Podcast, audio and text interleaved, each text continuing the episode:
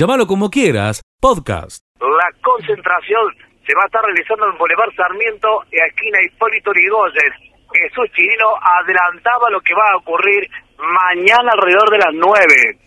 Mañana convoca la CTA, ATE y todos los gremios que se nuclean en esta central de trabajadores autónoma. Movilizamos por vivienda, salud, educación y trabajo digno en contra de las políticas del Fondo Monetario Internacional. Concentramos a las 9 en Sarmiento e Irigoyen y de allí marchamos hacia Plaza Centenario. Convocamos a todos los trabajadores, trabajadoras, jubilados, jubiladas a manifestarse, a manifestarse en contra de la política de ajuste, en contra de este Fondo Monetario Internacional que no es entre comillas, más bueno que lo que ha sido antes, como por así nos quieren vender. Las políticas del Fondo Monetario Internacional han hecho estragos no solo en la Argentina, sino en diversos países del mundo. Eh, porque no trabajan para la construcción de una sociedad justa, sino te vienen a pedirnos más ajuste, nos vienen a pedir una reforma del sistema jubilatorio, una reforma de los derechos laborales a las 9 horas concentramos, marchamos hacia la plaza mañana 24 de mayo. Bueno, esto será mañana a partir de las 9 horas, Miguel. Seguí escuchando lo mejor de llamarlo como quiera. Beatificar a Argentino del Valle Larrabure. Eh, obispo, buen día, ¿cómo está usted? Estamos haciendo las primeras etapas preliminares ante un pedido de laicos retirados y civiles que pidieron la posibilidad de, estudiar si el caso de Argentina, coronel Larraúre puede ser enmarcado en un martirio. Entonces estamos haciendo los primeros pasos, que es recoger testimonios, un poco ver la historia, y, si es así, si consideramos que, que es viable, se hará el proceso canónico correspondiente, que es el pedido a la Santa Sede, la consulta a otros obispos del lugar, tanto regionales de, mi región de Buenos Aires como de otros lugares del país, y haremos el, camino. Claro, eh, camino que para, no, no creo que sea tan, tan simple, hay que recorrerlo con muchos fundamentos. Eh, obispo. ¿Sabe usted que este caso nos toca muy de cerca a los villamarenses? Usted está hablando con una radio de Villa María, eh, con Radio Villa María, la M930, que ya estaba al aire cuando ocurrió esta desgracia, este hecho eh, lamentable, ¿no? fue en 74, esta radio nació en el 73. Así que mire que cuán cerquito, ¿no? Entonces nos toca muy de cerca esto. Por, le pido que ilustre un poquito más cómo es, eh, más allá de lo que se ha dicho, ya que se comienza el, camino. El, coronel fue secuestrado en el año 74 y asesinado en el año 75, eh, queriendo pedirle a que, diera la fórmula de todo lo que hace la pólvora, ustedes lo deben saber bien así, pero él se negó y la facilidad que tenía para comunicarse por medio de escritos y cartas que le mandaba a su familia siempre ha sido un cántico, podríamos decir, al perdón, a la reconciliación, a, no generar odio y a no, a no quedarse con odio del corazón. Consideramos que, es un buen modelo de encuentro, porque estamos hablando de un tiempo previo a la dictadura y hay que sacarlo de todo contexto que pueda ser eh, de la grieta o de una mirada parcial de la historia. ¿no? es un hombre que en tiempo de la democracia, en tiempo difícil, bueno, fue secuestrado, fue torturado y fue asesinado. Y lo que nosotros tenemos de él es justamente esta invitación al perdón, a, sí, al perdón, a la comprensión. Y entonces empezamos un camino. Puede ser largo, Dios dirá. Lo importante es que, bueno, nos ponemos a la escucha en este estilo sinodal que la Iglesia está eh, aconsejando y escuchando lo que han pedido estos hombres, eh, tanto de las fuerzas retirados o civiles, estamos viendo, bueno, si esto es posible. Claro, eh, Monseñor Olivera, precisamente, el, el proceso canónico puede encontrar voces opuestas y, y, recogerlas en todo caso, porque seguramente que hay un sector, usted ha dicho, eh, más allá de la grieta, hay un sector eh, que puede oponer algunos argumentos. ¿El proceso canónico los recoge y los atiende? recoge todo, ciertamente recoge todo. El tema aquí lo que nosotros vamos a tratar de, ver si esto fue propiamente el martirio, ¿no? Por plasmar su vida de la fe, justamente el amor a Dios y el amor al prójimo, ese, ese perdón que él realmente proponía para vivir es un, un valor evangélico muy claro. Eh, yo creo que tenemos que sacarnos de la pasión de, de, un lado o de otro, no estamos de un lado o de otro, ¿no? Me parece que ese será el gran desafío eh, y habrá, obviamente, personas que se opongan, se tratará de documentar todo lo que tenga que documentarse, todo lo que tenga que, que, justificar lo que uno va a ir trabajando, pero la clave será, me parece que buscar caminos de, consenso y de encuentro, más que de división, ¿no? Porque es absurdo pensar que sería largo, este, perdóneme, no, pero la historia no la podemos ver solo de una parte, aunque tenga mucha gravedad lo que pasará en los años siguientes, ¿no? Y eso nadie lo duda y, yo como obispo de lo tengo claro y se lo digo también a mis fieles, ¿no? Si se han cometido cosas tremendas y aberraciones, que eso no, no justifica para nada que se olvide la previa, digamos, ¿no? Mm. Los tiempos de violencia y los tiempos de injusticia y de muerte que hubo para civiles y para militares que sin ningún tipo de, justificación se asesinaron y se mataron sin ningún tipo de consideración humana, digamos. Bueno, resalta aquí el, el martirio que ha sufrido el coronel Larrabure y, y en eso se basa, mm, más allá de, la, de los mensajes que, que él transmitía por carta, siempre nos, nos llamó la atención de cómo hacía para que las cartas saliesen, porque eh, estando cautivo, sus eh, opresores y represores, me imagino que sabían que salía una carta del, prisionero. Le, permitían, le permitían, esto fue lo, lo que, bueno, que es para nosotros una gracia importante, ¿no? Le permitían el contacto para sus hijos, sus sobrinos, sus amigos, y, breves cartas, esquelas cortas, pero siempre un cántico al perdón y, y eso, a no anidar odio en el corazón y sea lo que sea, una adhesión a la voluntad de Dios, confiar en lo que Dios pedía, y una gran firmeza en no claudicar en sus valores, ¿no? Y, entregar propiamente la vida por la patria, que es tan importante esta semana de mayo también rescatar, ¿no? Es decir, un hombre que, que entregó su vida, sin lugar a dudas, por la patria. Bueno, eh, que sirva esto como base de explicación eh, ofrecida por usted tan gentil y generosamente eh, obispo, eh, para que la gente vaya entrando en tema y comprendiéndolo como mejor lo juzgue, porque de esto se trata, mientras el proceso canónico irá avanzando, ¿no? Eh, Totalmente, y Dios, irá diciendo, bueno, tenemos que rezar para que, bueno, en todo busquemos la voluntad de Dios y sea para su gloria, y después veremos quién, cómo, cómo se va desarrollando todo este proceso. le pregunto, ¿hay antecedentes de algún santo militar? Eh, bueno, Santos tenemos en, el mundo, en Argentina, gracias a Dios, tenemos pronto, si Dios quiere, un milagro se está estudiando en Roma de un, un empresario que enriqueció, pero que fue más de siete años marino, y por lo tanto lo consideramos también de las Fuerzas Armadas. Pero él, él, se retiró justamente para dedicarse a la empresa, fue padre de familia, un, ejemplar empresario de Rigoló, que, que está a las puertas de ser beato si Dios quiere. Así que sería para nosotros bueno, una gran alegría, pero en el mundo hay santos militares, sin, lugar a dudas. Bueno, bueno. Bueno, Monseñor Santiago Olivera, muchas gracias. Usted dice que no está más en Cruz del Eje. ¿Usted ¿Qué es ser obispo castrense?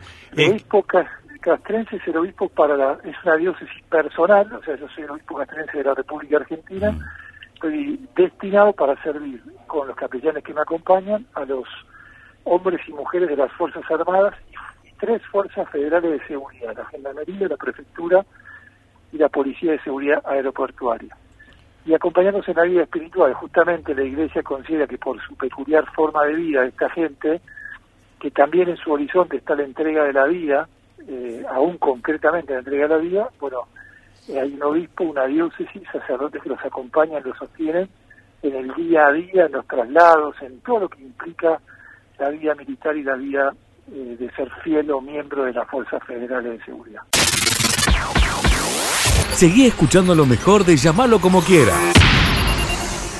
¿Qué tal, Miguel? ¿Cómo te va? Eh, muy bien, muy contentos eh, con tratando de entender un poco todo lo que pasó, que fue como una película, eh, digamos, eh, de los años 30, que iba todo rápido, eh, así un poco lo vi, no, uno no tuve tiempo ni de, de sufrir, sí, pero de disfrutar bastante poco, de todas maneras estamos con el equipo, hicimos un primer balance así rapidito y estamos, bueno, muy contentos por lo que pudimos, como pudimos ayudar al sector lechero de la República Argentina, a la provincia de Córdoba y por supuesto este, también nos pusimos en foco todos los errores que hemos cometido, en el sentido pedimos disculpas si no estuvimos a la altura en alguna de las fases de este tremendo evento que pusimos en marcha con la ayuda de un montón de gente, muy sorprendidos, por ejemplo, el ministro de Agricultura de Córdoba nunca había dimensionado que esto era así, incluso su gente de prensa me, señaló, nos, señalaba, digamos, que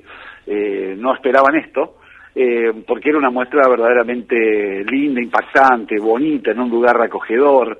Eh, y bueno, y con la tecnología en el centro, te imaginar eh, lo que lo que es ver dos robots funcionando en el centro de la muestra, es decir, allí se paraba mucha gente.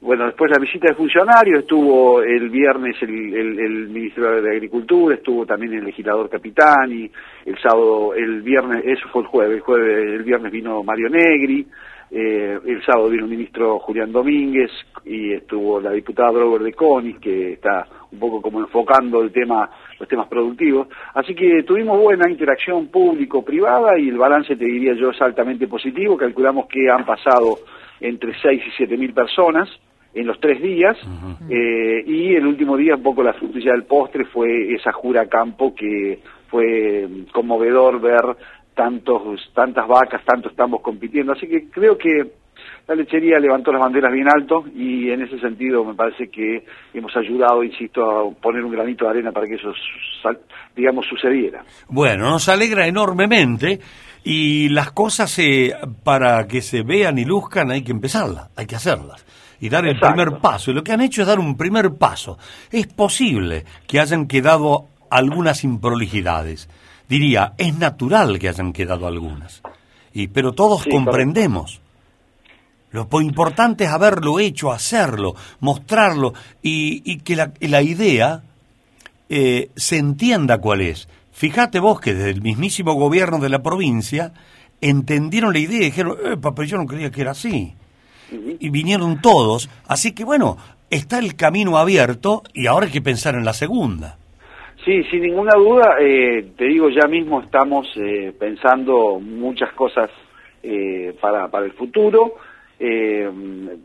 vos sabés que nosotros somos una empresa joven en términos de, de que nos conozcan, digamos, desde que uno se asentó más o menos en la comunicación de la región. Mm. nosotros tenemos ya algunos años pero bueno, tenemos un equipo bastante, diría, armónico, el que combina juventud y experiencia, y creemos que tenemos, bueno, estamos en condición de poder hacer cosas aún mejores, así que esperamos poder eh, contribuir en ese sentido. Y te digo, eh, creo que es una mínima descripción, una bajada de una nota, te diría mm, eh, todo láctea 2022 prueba superada y cuando bajaría la nota y aún con eh, cosas por corregir, la muestra fue un verdadero show de tecnología, de poder ver la lechería del futuro, de saber que la República Argentina cuenta con profesionales excelsos para eh, llevarla adelante y con productores convencidos para, para, para seguir un camino que, como lo hemos planteado aquí alguna vez en la columna en lo que pasa,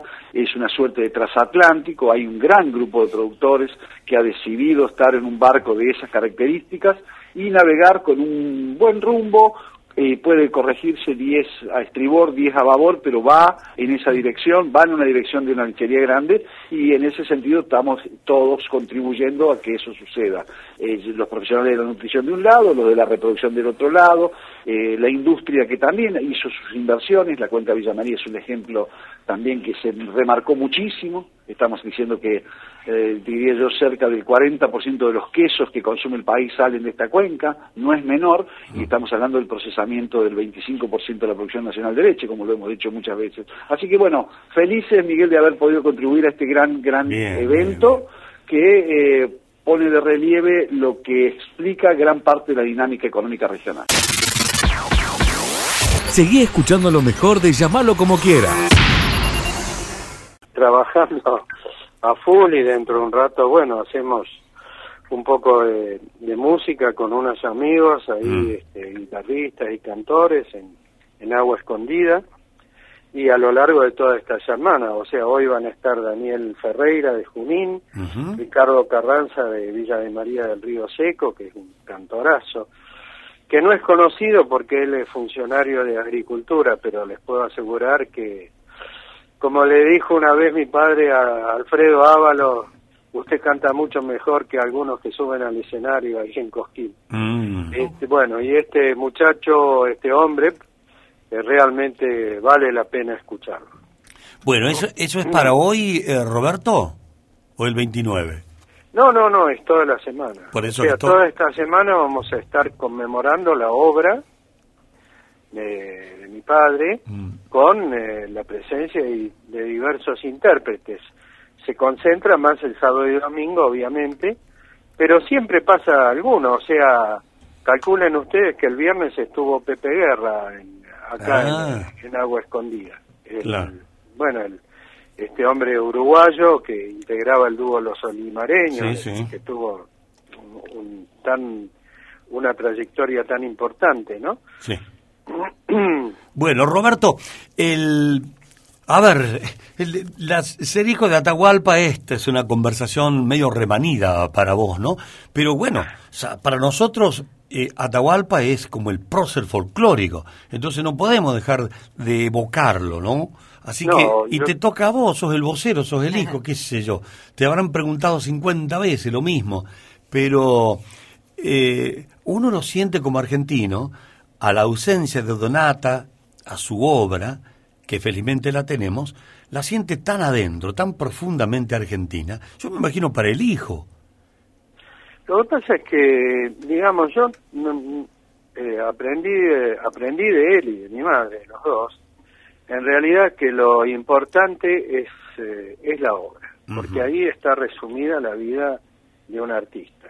Después los acontecimientos domésticos no tienen ninguna ninguna importancia eh, para quien eh, para los demás, o sea, esto entonces eh, es decir, yo creo que por eso nosotros trabajamos fundamentalmente sobre el concepto de, de- de trabajar su obra, los contenidos de su obra, hacemos talleres, charlas, muestras, este, hay una película biográfica, digamos, que se está terminando, eh, tenemos eh, eh, ya en, muy avanzado proceso pronto a presentar un disco sobre la música de mi madre que se llama Nenet Flor del Cerro.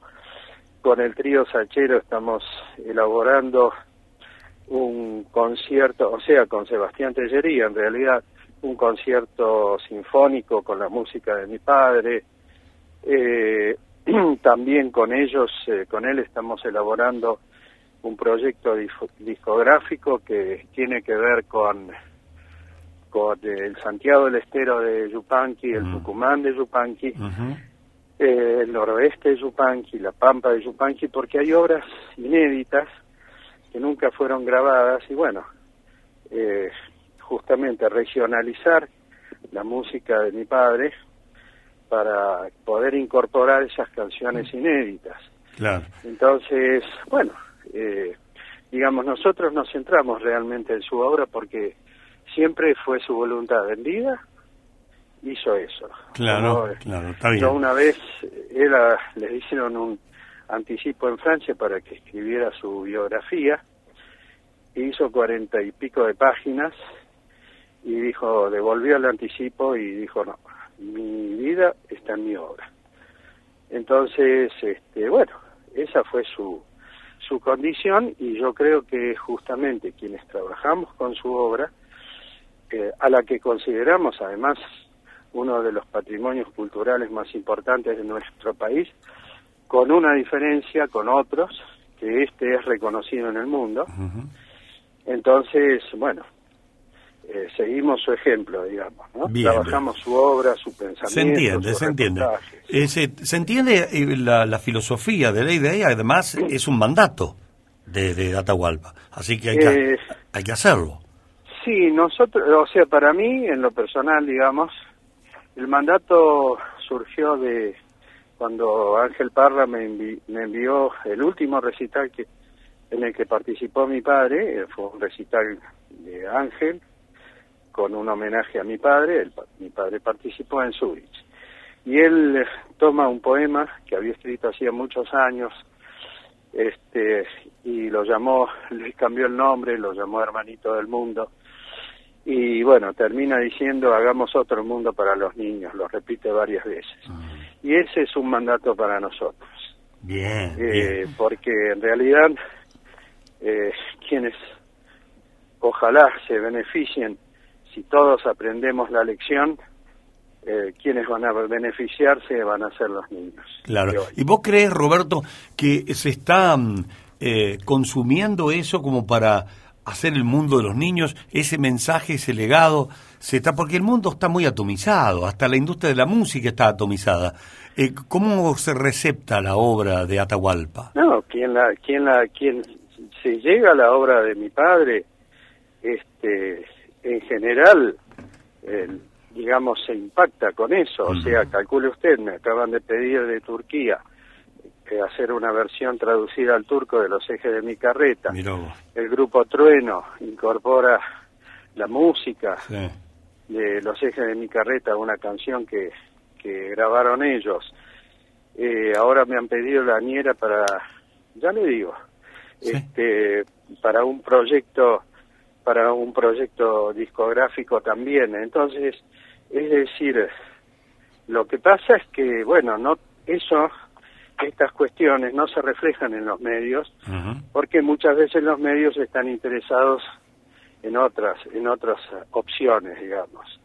Entonces eh, es decir eh, y bueno eh, uno yo lo acepto y, pero esto no quiere decir que no siga remando no pero por supuesto es que en el, es que inconscientemente hay mucha gente que rema lástima que lo hace inconscientemente porque hay un respeto a la figura y a la obra de Atahualpa Yupanqui que nadie le hace eh, algún desprecio ni, ni, nada por el estilo. Se la reconoce, solo que no se habla.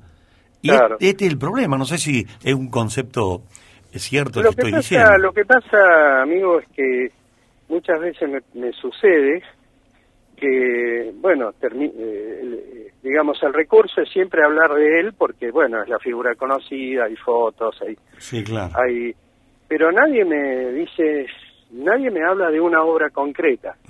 Digamos, eh, en tal canción que escribió, bueno, eh, ¿qué le significa, qué me significa a mí y qué le significa a usted esa canción, mm. esa letra, esa melodía? Entonces hay como un paso, digamos, eh, un paso superficial por su obra, y eso obviamente está bien, se lo menciona, su nombre es conocido, pero no ayuda demasiado.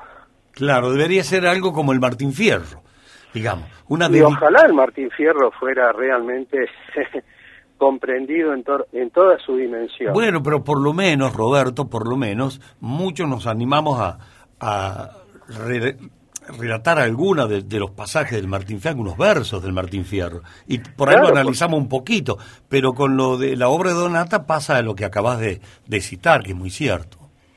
Exactamente, yo digamos, afortunadamente, bueno, siempre como dijo usted, hay gente, hay personas que se interesan, inclusive instituciones como la Universidad Nacional, la Universidad del Salvador, que bueno, está poniendo en valor la biblioteca que que, que tenía la familia, o sea, mis padres y yo, eh, poniendo de relieve, dándole forma a la biblioteca, la, incorpora, la va a incorporar al mundo de las bibliotecas digitales del mundo.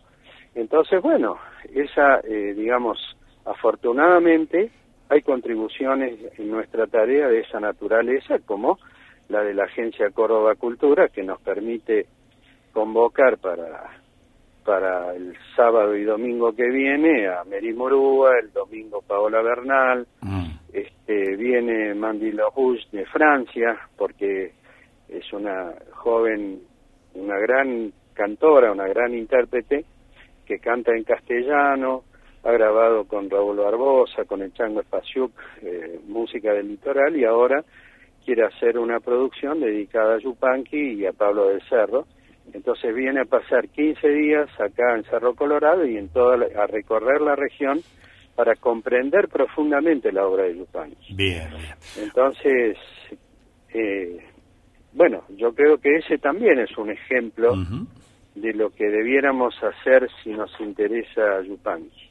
Eh, O sea, es decir, eh, yo recuerdo, bueno, José Seña vino a Cerro Colorado, anduvo, es decir, eh, siendo un porteño, él trató de meterse en la obra de Yupanqui desde los paisajes. Porque cantar canta cualquiera. Ahora, de ahí a que el canto realmente tenga una profundidad, una dimensión que sea trascendente es otra historia. Seguí escuchando lo mejor de llamarlo como quiera. Algunos minutos nada más que acaban de, de arribar el vicegobernador de la provincia de Córdoba, acompañado por más autoridades, entre ellos los dos intendentes de la, de la ciudad, tanto Villa María como Villanueva. Ha dicho Calvo que habló sobre la escuela PRO y habló sobre eh, la ruta 4. El tema de la ruta 4, eh, que antes de fin de año estará finalizada. Y también habló sobre la obra de la escuela PROA. Hablamos de la UTN, que está más o menos en un 60% y que se han incorporado más trabajadores. Vamos a escuchar la primera parte de la ruta 4. Esto decía el vicegobernador de la provincia de Córdoba, Manuel Calvo. La obra va a muy buen ritmo, en este momento estamos tirando ya quedan unos 6.000 metros para, para poder finalizar toda la repavimentación, hasta lo que va a ser llegar a la, a la rotonda que estamos empezando a construir en, en la intersección con la ruta provincial número 2 y en ese sentido eh, allí también va a haber un ensanche desde la rotonda que aún no está construida, que estamos trabajando con las obras de arte, para que la gente entienda las obras de arte son las obras de desagüe y todo lo que es eh, previo a la construcción de la rotonda hacia eh, Sanabria, eh, va a haber una ampliación de la calzada y vamos a trabajar con, con, con la misma traza vial que tenemos en la actualidad. Nosotros estimamos, de acuerdo a lo que me ha dicho Vialidad Provincial y es lo que está informando eh, la propia empresa, que en el, en el último trimestre de este año es una obra que va a estar totalmente finalizada. Bueno, ahí está la palabra del vicegobernador de la provincia de Córdoba, Manuel Calvo. También le consultábamos sobre la escuela PROA. Esto respondía, hay que tener en cuenta que viene bastante demorada, tuviera algún tipo de, conflicto, la obra tuvo paralizado un tiempo. La escuchamos cómo avanza la obra en la UTN. Bueno, nosotros aspiramos que ambas escuelas estén finalizadas antes que finalice este año. Hemos tenido algunas dificultades con la empresa. La empresa ha tenido por parte de la provincia multas y algunas acciones para poder corregir eh, la diferencia en el grado de avance que estaba planeado en el tiempo. La provincia en eso ha actuado de acuerdo a lo que establece el contrato que hemos firmado y la, empresa tiene la obligación de cumplir con el contrato que ha firmado. Por ello, las distintas inconvenientes que hemos tenido, por eso nosotros reconocemos que hemos tenido inconvenientes no desde la provincia ni en el financiamiento de la obra, sino la empresa en cumplir el compromiso que había asumido mediante el contrato con la provincia de Córdoba para la construcción de las escuelas. Se, han, se están resolviendo esas situaciones, por eso hoy las escuelas en todo el territorio provincial están al ritmo de obra que tienen que tener para finalizarse antes que termine este año. Aquí me llamaría en qué porcentaje está más o menos la obra. Una está alrededor del 65% y otra está un poquito más, un poquito más retrasada, alrededor del 56%, de acuerdo al informe que me ha dado el secretario de Arquitectura que está aquí conmigo cuando hacía hincapié, eh, la obra que está más trazada es la que está en la UTN y la otra es la de la Universidad Nacional. Miguel. Seguí escuchando lo mejor de llamarlo como quiera.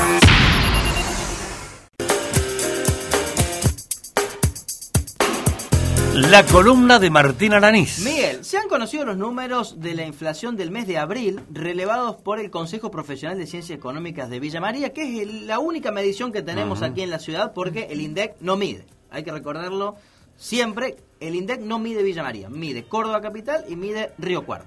Por ende, la única medición que tenemos es de el Consejo Profesional de Ciencias Económicas. Atención porque Villa María, mmm, números más altos que a nivel nacional en materia de inflación. Ajá. Interanual, abril 2021, abril del 2022, 67-69 Villa María, frente al 58% del promedio nacional. Perdón, ¿60 y cuánto? 67,69. Estamos casi 10 puntos arriba del promedio nacional. Oh, ¿y por qué será esto? En el primer cuatrimestre, 29% midió el Consejo Profesional de Ciencia Económica Villa María contra 23,1 el promedio a nivel nacional. 6 puntos más. Sí, tenemos una ciudad más cara que el promedio. ¿Por qué será eso? Y yo creo que la cuestión de, del campo, lo comercial, la, la potencia económica de la ciudad tira los precios más para arriba. Si hay más poder adquisitivo, me parece que Ah, eso, claro, eso ahora sí, ahí entendí. Es la demanda que es mayor. Y claro. Al haber mayor demanda, es el juego clásico de la oferta y la demanda. Es una zona más rica económicamente que, que otros sectores del país. Es muy probable que eso empuje para arriba. Habría que preguntarle a Sellaro, que debe tener más, tiene más propiedad que yo para Y hablar sí, del tema. sí, es lindo Pero- tema para preguntárselo Sí, a pero Carlos. Me parece que por allí encuentro un poco la explicación. Al ser una ciudad Bien. mucho más rica y una región más rica, seguramente Hay más poder adquisitivo. Sí, Entonces, más demandante y la oferta sube los precios. mejor dicho, imposible. Bueno. Bueno, esos son los números de, de- del último mes, Miguel. Por ejemplo, acá en, en la ciudad, la canasta eh, básica, 95.260 pesos. Por ejemplo, en la Argentina, 95.260 pesos. En Villa María miden la canasta eh, de un adulto, 23.109 pesos. ¿sí? Y la inflación de abril fue menos en la ciudad que en el resto del país. El Consejo midió el 3,1.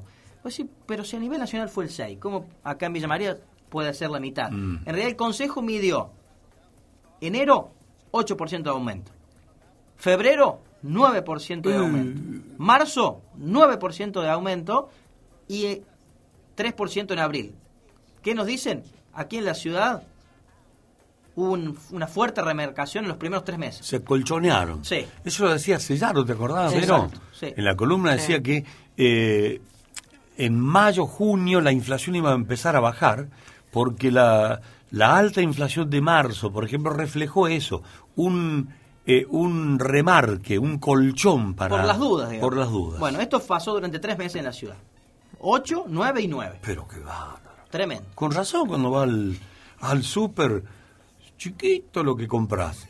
Cada vez menos. Bueno, y en función de estos datos... Una milanesa, sí. pan- Claro.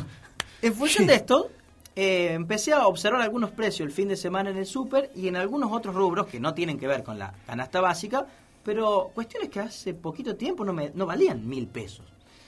El ejemplo más claro lo contábamos la semana pasada en la radio, el café. Fui el fin de semana al supermercado, el potecito más grande, mil y pico. Ya está, ese no baja más, imposible. Arriba de ¿Cuál, mil pesos. cuál potecito chiquito? No, el pote grande. Grande. El pote Ah. grande de café de la primera marca, Sí. mil y pico. Después un poco menos, El de nombre de mujer, sí, Claro. Rosarino. ese. Sí. Ese, El de te toma cinco minutos. sí. Ese, También. mil y pico. A ver, el Fernet, no vamos a decir la marca, pero Sí. Sí. más popular de es- todos. Sí, ese.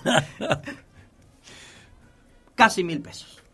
Ahí, 900, lo pagué porque compré uno el fin de semana, El de litro. 980 y pico. ¿El de El litro? de litro. Ah, para festejar lo compró. Sí, Para festejar el campeonato- el campeonato de... ¿eh?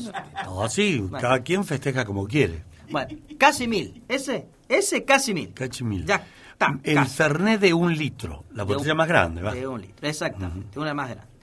Una carnicería de barrio, en el pueblo. En el pueblo, en el barrio San Justo. Sí. Cartelito afuera, un kilo de pulpa, 1.200 pesos. ¿Pero es como oferta? ¿O lo pusieron para que Estaba allí sepan? en el cartelito, que 1.200 sepan. el kilo de pulpa. 1200. Antes lo pusieron como antes de entrar, fíjese, porque esto no es oferta. Sí, llevé a lavar el auto hace unos días atrás. Ah, Valía 800, 700, Ujú. Sí. 1000 derechito. 1200. 1200. Entrada a los boliches en Villa María. Uno en particular, el que está de moda. Sí. No fui, pero me contaron los que fueron. Milanesa también. Allá hacer para el camino a la Sí. autopista. Sí, es verdad. sí, sí. Mil también. Mil. Mil a O sea, estamos hablando de un boliche, mil. Lavar el auto, mil. ¿Un café? Un café, mil. Mil. Un fernet, mil. Mil. Un kilo de carne, mil doscientos. Bueno, por eso le digo que Sí. los oyentes participen y nos digan qué otras cosas ya valen mil que hasta Bueno. hace poco no y aquí valían. dice alguien, buen día equipo, respecto al café, porque dice, ¿por qué aumenta tanto? Porque si es importado, ¿cuánto hace que el dólar está al mismo valor? Mabel, por ejemplo, reflexiona Claro. eso. Sí, es buena reflexión. Bien. Bueno, ahí tienen lo que se puede comprar por mil pesos, que la verdad que es poco. Y imagínate la inflación que tuvimos, que antes, ante- 10 años atrás teníamos el todo por dos pesos y ahora tenemos todo por mil, vamos a poner. Sí, es verdad. Sí. Imagínate. Es verdad. Vos entras al negocio y decís, hola, buen día. Ah, Mil. Sí, compré también para una picadita, mira.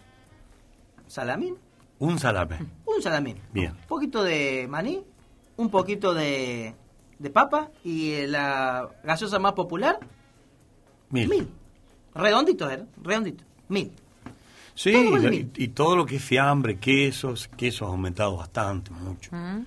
Hoy cualquier pedazo de queso son 400, 500 Sí, pesos. 500 en promedio. Y creo que eso pasa por las principales preocupaciones que tenemos todos, ¿no? Porque no es solo una cuestión de sensaciones, ¿no? De que todo nos parece caro, No, no, sino que pero- es una realidad clara. El kiosco, el súper... Es duro cómo se te achica el bolsillo. O sea, Y sí, Miguel, porque trabajás, claro, trabajás para, para pagar, pagar, pagar. Imagínate, la gente trabaja y ni siquiera se puede tener el lujito de comer un asado todos los fines de semana. Mm. El único lujo que se dan algunas familias. O sea, imagínate de lo que estamos hablando, de Sí. no poder comerte un asado. Sí, y muchas veces hacemos hincapié en la cuestión de los alimentos. Pero, por ejemplo, si lavar el auto vale mil pesos, si entra, la entrada a un boliche vale mil pesos, si vas a un baile y es muy probable que la entrada ya esté por encima de los mil pesos, es decir, el aumento generalizado Sí. es de todos los precios, no de los básicos, ¿no? Eh, esa del boliche me la contaron, es poco creíble, dice. Bueno, yo la semana pero- pasada me horroricé, en 15 días el café aumentó más de 200, llega a 680. Sí, ¿El cafecito que tomás? el cafecito. ¿O el no, frasco? el frasco debe ser, el frasquito. El más Bueno. chiquito. Entiendo yo. Claro. Que El grande, el grande está a mil. sí. Y lo del boliche, es cierto, digo, fue un familiar mío al, al boliche hace Y- poco. pero sí, mil pesos te cobran, seguro. Claro. Así Este, que bueno. hab- hablando de los de los asados, que lo trae a colación Verónica, vos te juntás con un grupo de amigos, siete, ocho amigos, cinco, hace un asado y tomamos uno, hacemos el asado, sí, tomamos sí, uno, sí, y de entradita un... Una sé, picadita, un cuatro- quesito. Cuatro rodajitas ahí, 1500. Sí. De una. Y sin demasiados lujetes, porque ya después si te empezás a agregar cosas... Si le agregó un Mínimo. postrecito, alguna Claro. cuestión más, seguís Después. sumando. Mm. Sí, sí, una juntada son 1.500 pesos. 1500. Sí. Vero, agradecé que tenés trabajo y podés comer. Hay gente que vamos para atrás, como los cangrejos. ¿Y pero vos escuchaste que yo esté desagradecida de mi trabajo? No. No, no, no. Así que escucha bien. O sea, aparte, cuando uno... Terminemos con esto, de que cuando uno se salva, eh, no no podemos mirar... Acá lo que importa es lo general. Claro. O sea, porque si vos sos empresario y vos podés comer todos los días y te podés ir a Miami todos los días, pero no estás hablando de la generalidad. La Mm. generalidad hoy le cuesta ir al supermercado. Sí, sí, sí. Claro que sí. A todos nos cuesta ir al super, eh, pero es increíble cómo se te achica. Porque tenemos el concepto, yo no sé si a ustedes les pasa, yo todavía tengo el concepto que tener tres mil pesos en el bolsillo, no. Oh, tengo tres lucas. Tengo. Eh, cuando di vuelta a la esquina, fuiste. Y cuando volvés a buscar para recargar la billetera, sonaste. Bueno, Miguel, yo soy de la generación, y Vero también, eh, que nos creamos, nos creamos en el uno a uno. Nosotros en los 90 no teníamos inflación, porque justamente el uno a uno ancló todos los precios. Claro, los más grandes contaban de la hiperinflación, de la inflación del año anterior, y uno no entendía de qué se trataba. Uno comenzó a comprender la inflación a partir del 2002-2003 con la salida de la convertibilidad, pero fundamentalmente me parece que en la última década fue cuando los precios realmente explotaron, y ni que hablar en los últimos cinco años. Entonces, para nosotros es todo un desafío también comprender estos fenómenos, ¿no? Porque no- nos criamos en, Sí. en un anclaje de precios que era extraño en la Y vos Argentina. imaginate Claro. que el último censo, ¿cuánto nos dio? 47 millones 300 y Sí, pico sí. mil habitantes. En la época de la convertibilidad tenías por lo menos mm, unos 15 millones menos de habitantes. Así que ustedes pertenecen, todos ustedes, a una generación que no vivió eso. No, no, para nada. Como bien lo estás contando. Para nada, Miguel, Y para nada. otros que somos un poquito más legendarios, para no decir viejos, y bueno, ya no nos asusta mucho, la cosa en el cuero medio curtido. Sí, lamentablemente, ¿no? Mm. Porque ojalá estuviéramos en un país donde eh, la previsibilidad, la tranquilidad, saber cuánto ganamos y cuánto salen las cosas fuera la regla y es la excepción cuando sucede eso, ¿no? como fueron, por ejemplo, en la década del 90. Claro. Acá alguien dice, hola Miguel, 1.500 pesos con postre y una botella de Fernet, vino, somos seis o siete en el grupo. 1.500, sí. Marcelito. Ah, y mixta, la carne, cerdo y vaca, dice que ponen Ah, un cerdo y vaca uno. para amortiguar un poco ahí. Miguel dice, esta mañana compré, no sé, 10 fra, dice, y 10 Fra. palmeristas, 1.200 pesos. Eh, Diez- fra, 10 fra, no sé. Frascos, no, no sé. No sé qué será. diez- ¿Y qué? ¿Y palmeritas? Sí, y 10 palmeritas, 1.200 pesos. Ah, Será ¿factura será? factura. Bueno, puede ser.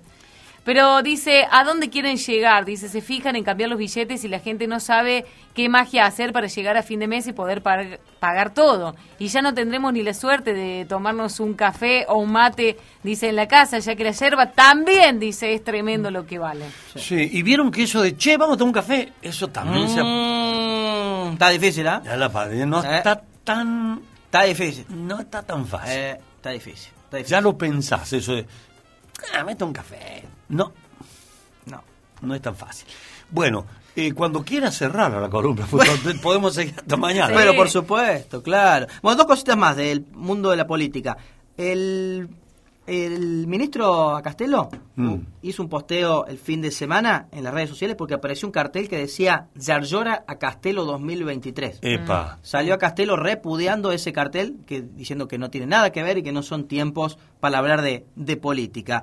Y apareció también una nueva foto de Darío Capitani junto a Sassetti. En un comedor el fin de semana o en un hogar comiendo allí con unos cuantos vecinos. Así que apareció nuevamente Sassetti allí con, con Capitani. Bueno, van apareciendo despacito, de a uno, se van acomodando las web. Total, la inflación sigue. Weather. Y no para, Miguel. ¿Quién se ocupa? ¿Quién? Maña- Bueno, mañana le traigo unos números de encuestas sobre cómo miden los distintos candidatos o posibles candidatos en el frente de todos y en Juntos por el Cambio medio entre sí. Llámalo como quieras, podcast.